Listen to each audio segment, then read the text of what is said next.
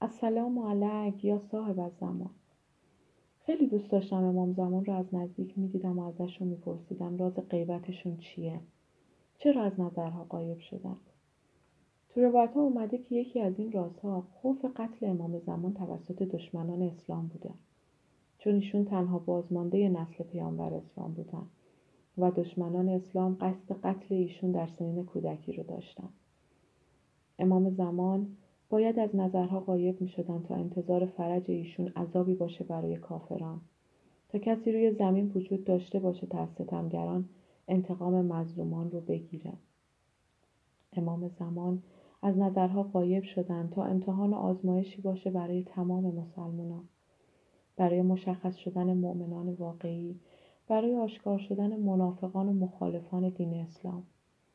امام زمان قایب شدند تا عقلها رشد کنند و قدرت علمی اسلام رو پیشرفت بدند قدرت اسلام رو بالا ببرند تا اینکه اسلام همیشه بمونه و همیشه آماده پذیرش انسانهای کامل باشه.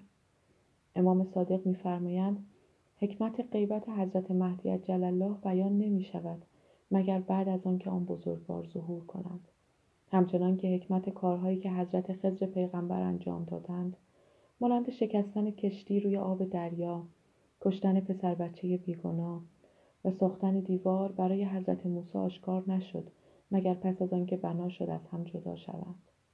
تا فصل بهار منتظر خواهم ماند. تا دیدن یار منتظر خواهم ماند.